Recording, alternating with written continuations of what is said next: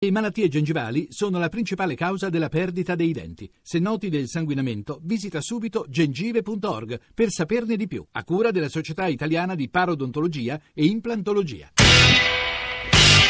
Radio Anch'io, l'attualità in diretta con gli ascoltatori. Io sono arrivato a Milano nelle giornate successive al venticinque aprile, credo di essere arrivato a Milano il ventotto con le formazioni partigiane della Valsesia e della Val d'Ossola. Da quel momento ho incominciato ad occuparmi di Milano, era stata distrutta dai bombardamenti, c'era la coabitazione, la gente abitava nelle cantine, nelle baracche, una Milano poverissima, mancava la legna, mancava il carbone.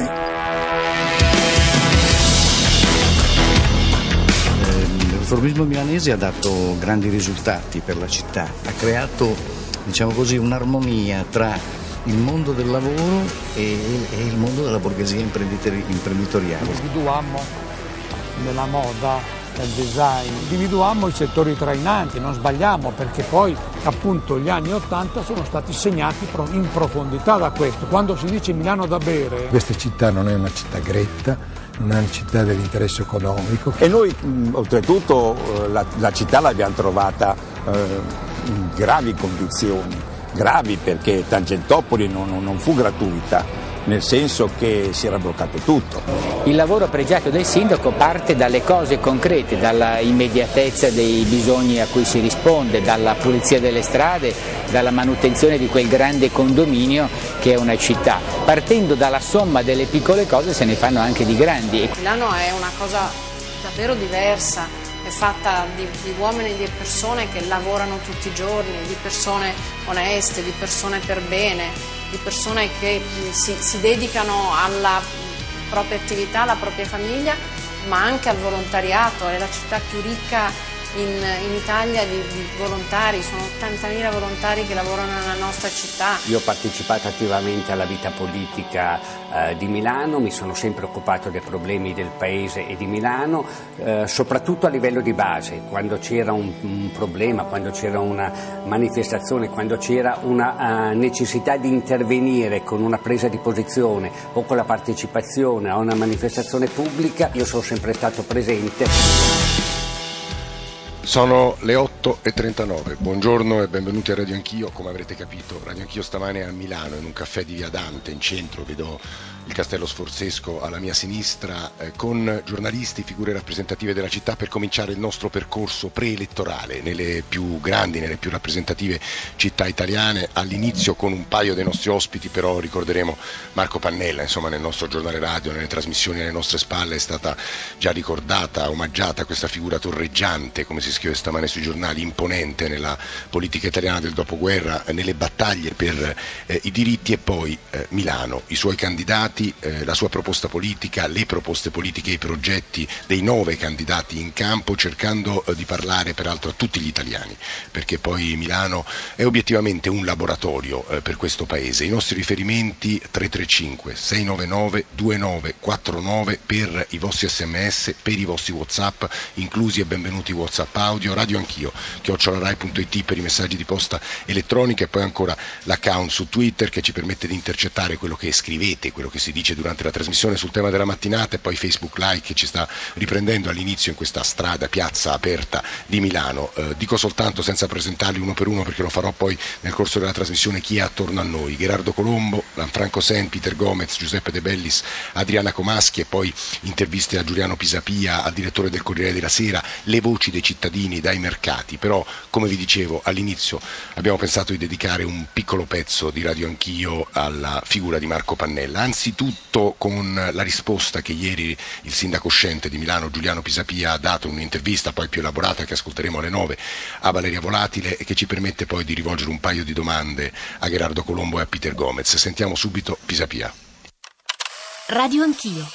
Un suo ricordo di Marco Pannella, con il quale ha condiviso molte battaglie in tema di giustizia e di carceri. Una grande personalità, un uomo coraggioso, un uomo molto controcorrente, insieme ci siamo impegnati in tante battaglie, molte vinte, qualcheduna persa. Posso solo ricordare il tema dei diritti civili, il tema della lotta contro ogni sopruso, l'impegno comune per una giustizia giusta, come diceva lui, io dicevo sempre per la giustizia, eh, nel senso di capire e soprattutto diffondere la cultura del garantismo. Garantismo significa rispettare le garanzie, i diritti di tutti, il diritto di difesa, chiaramente anche i doveri che ha ogni soggetto di rispettare la legalità, e diciamo che su questo grandi passi avanti sono stati fatti, sono stati fatti non solo con il referendum ma anche con l'attività comune, e direi che avendo io, forse mi dicono, il record del parlamentare che ha visitato il maggior numero di carceri, mai a far fare interviste in diretta a imputati eccellenti, ma andando lì la mattina o la sera senza avvisare prima il direttore, fin quando non ero dentro al carcere, ho visto cosa significava le carceri, cosa significava il carcere quando non era assolutamente necessario,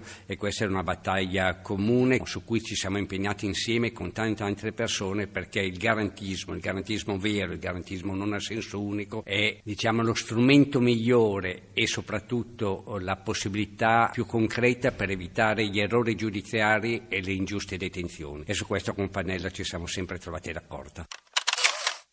Gherardo Colombo, una delle figure simbolo della magistratura italiana, è qui accanto a me in via Dante a Milano. Diritti, doveri, garanzie, libertà, chi è stato Marco Pannella per lei?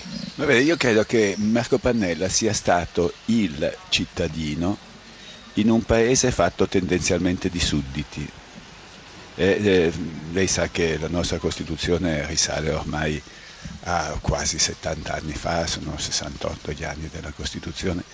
La Costituzione è entrata in vigore quando ancora le leggi che esistevano, salvo qualcuna fatta appena prima, erano tutte leggi fasciste, e, e c'era da cercare di adeguare proprio il sistema, non soltanto legislativo ma anche culturale, alla nuova realtà, dove le persone erano appunto per la prima volta cittadini e non sudditi.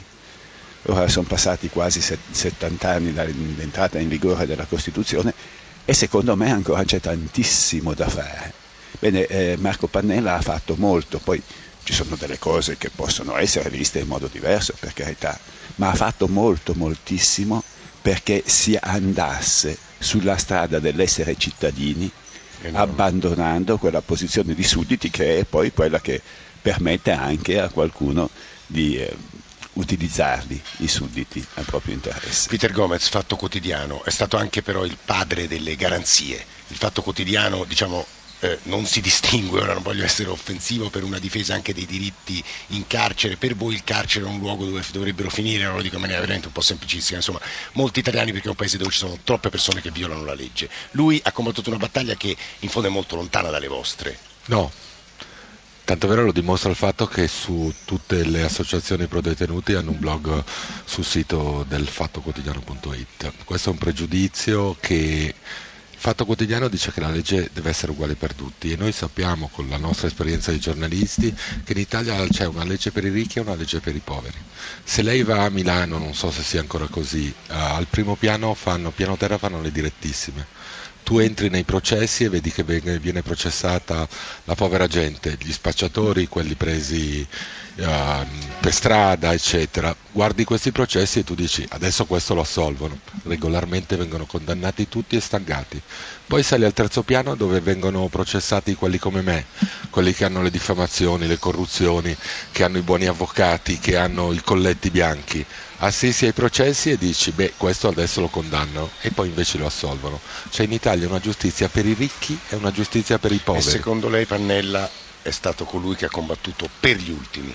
Ha combattuto per gli ultimi con dei problemi, perché poi sulla battaglia degli ultimi arrivano i maiali. Cosa voglio spiegarmi? Massimo rispetto per Pannella e i diritti civili, però io non dimentico che il capo di Cosa Nostra, Michele Greco, nel millenovecentottantasei si iscrive al Partito Radicale durante il maxi processo, perché i radicali giustamente portavano avanti una battaglia di garantismo che valeva per tutti e per i poveri, e poi i furbi, i colletti bianchi e i mafiosi ci si buttano addosso.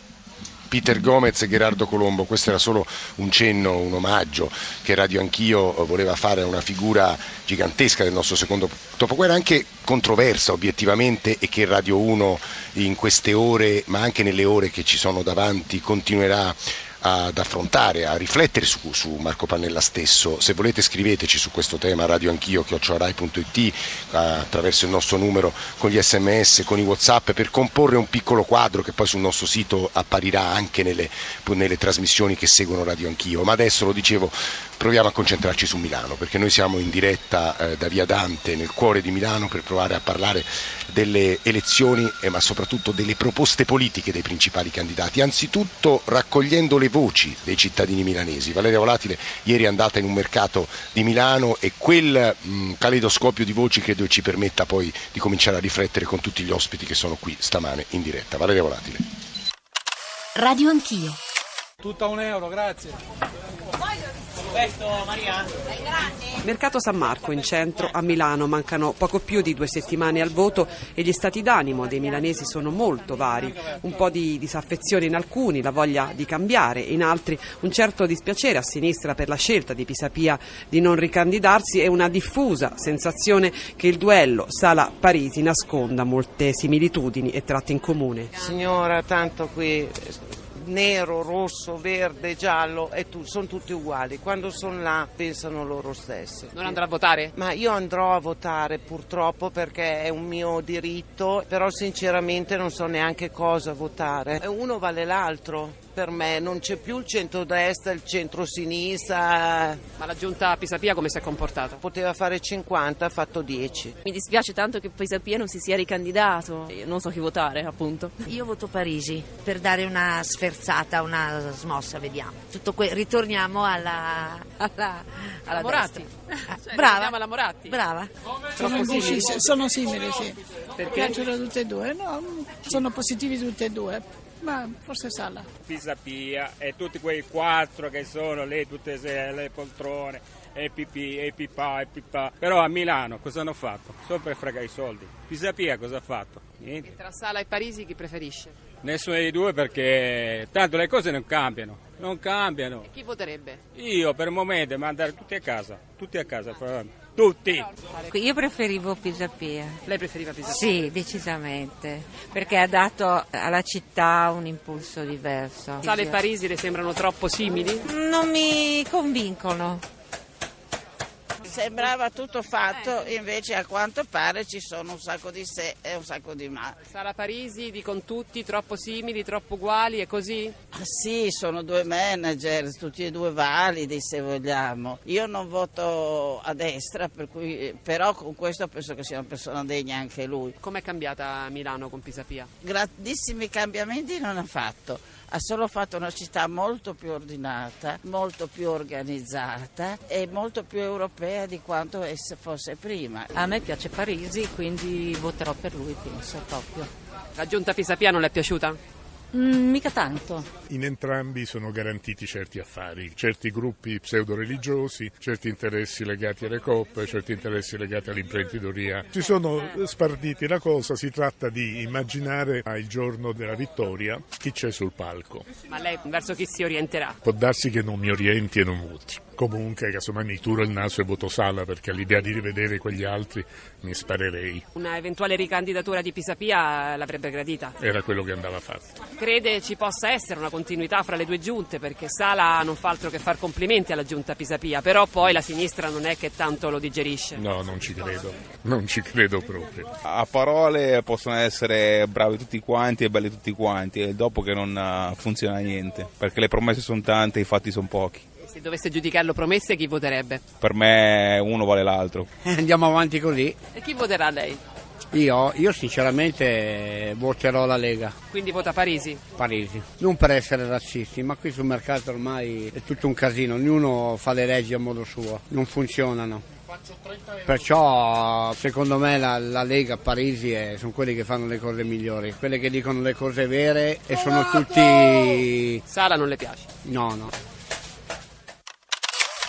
otto e cinquanta, i candidati a sindaco di Milano sono nove: Giuseppe Sala, Stefano Parisi, Basilio Rizzo, Gianluca Corrado, Marco Cappato, Luigi Sant'Ambrogio, Nicolò Mardegan, Natale Azzaretto, Maria Teresa Baldini. Stamane Corriere della Sera e Repubblica pubblicano eh, i risultati di un paio di sondaggi.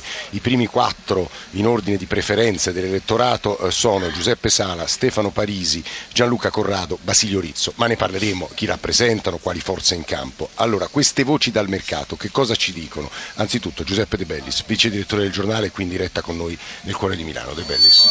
Ma ci dicono che il diritto al mugugno è, è dei milanesi come di tutti gli altri cittadini italiani, quindi è chiaro che eh, i cittadini milanesi sono eh, divisi tra eh, chi ha apprezzato il, il lavoro delle giunte precedenti, eh, non solo di quella Pisapia, perché credo che Pisapia sia stato anche un esecutore di cose fatte dalle altre, o decise dalle altre due amministrazioni precedenti, eh, ma che chiaramente abbiano appunto il diritto, in un momento di crisi complessiva, non credo tanto di Milano quanto del Paese, di essere delusi. Io credo che Milano in realtà sia una città che ha fatto molto in questi anni, oggettivamente. Le amministrazioni sia di centrodestra sia di centrosinistra si sono comportate bene, e da milanese eh, io apprezzo molto quello che è stato fatto per l'urbanistica, per la viabilità, per la sicurezza, per tante cose che contano tanto all'interno di una città, ma credo che chiaramente all'inizio di un percorso politico nuovo, perché evidentemente eh, queste elezioni rappresenteranno un inizio politico nuovo, ci sia la necessità di dare un'identità precisa, e questa identità. Su questo ovviamente torneremo. De Bellis. Adriana Comaschi, cronista politica dell'Unità, leggendo l'Unità, insomma, ha intervistato tutti i candidati, si è soffermata molto sulla città. Nelle voci del mercato emergeva eh, da parte di alcuni ovviamente dei cittadini milanesi l'idea che Parisi e Sala cento, uguali cento, sono. Eh. È stato il mantra di questa campagna elettorale, e bisogna dire che mh, è un rischio grandissimo, insomma, per entrambi. Tutte e due hanno provato fin dall'inizio a sfatare questo mito, soprattutto Sala in modo anche un po' più aggressivo. ehm, hanno questo interesse, cioè provare a differenziarsi.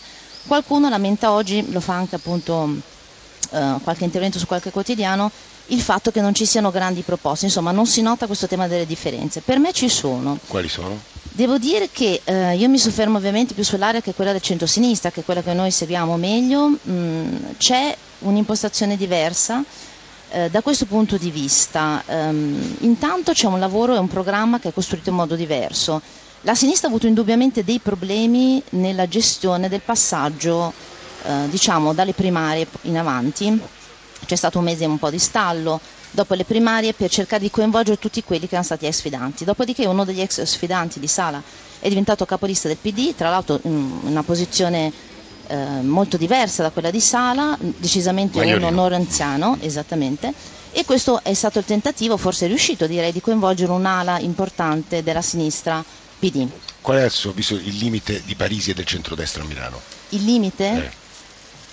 Il limite, diciamo, secondo me è che ha molto insistito, eh, ovviamente in chiave positiva dal suo punto di vista, a un ritorno al passato, cioè, cioè la, aver arruolato Albertini, che comunque è vero è stato un sindaco amato, ma comunque aver messo in campo anche nella coalizione come capilista persone che rappresentano il centrodestra, e qui forse ci torneremo più avanti, che è quello della Casa e Libertà. Dei Questo è un elemento furono. interessantissimo, Milano come laboratorio, perché è l'unica grande città italiana in cui ci sono le vecchie alleanze, quelle degli anni duemila, professor Senn, centrodestra e centrosinistra, agli occhi eh, di Lanfranco Senn, che insegna economia regionale urbana alla Bocconi, è stato presidente di Metropolitana Milanese. Immagino che a lei interessino le infrastrutture e il progetto di città che hanno i due, i due candidati maggiori, ma insomma poi anche il terzo candidato stamane è valutato tra i tredici e il quindici per cento, il candidato del Movimento cinque Stelle. Professore. Ma eh, Milano è sicuramente la, la prima città in Italia, la città che eh, testimonia e fa da ambasciatrice nel mondo per l'Italia, eh, ovviamente insieme a Roma, non, non esistono dubbi su questo, eh, ma eh, si vede che fa ancora un po' di fatica a competere o a essere confrontata con altri, eh, con altre grandi capitali del mondo. Eh, da, da cui, dalle quali è peraltro vista molto bene, perché eh, mi capitava l'altro giorno di essere per un incontro della Banca Mondiale a testimoniare il modello Milano in Costa d'Avorio, siamo stati invitati noi e i francesi che eh, in Costa d'Avorio sono di casa, quindi era ovvio che ci fossero.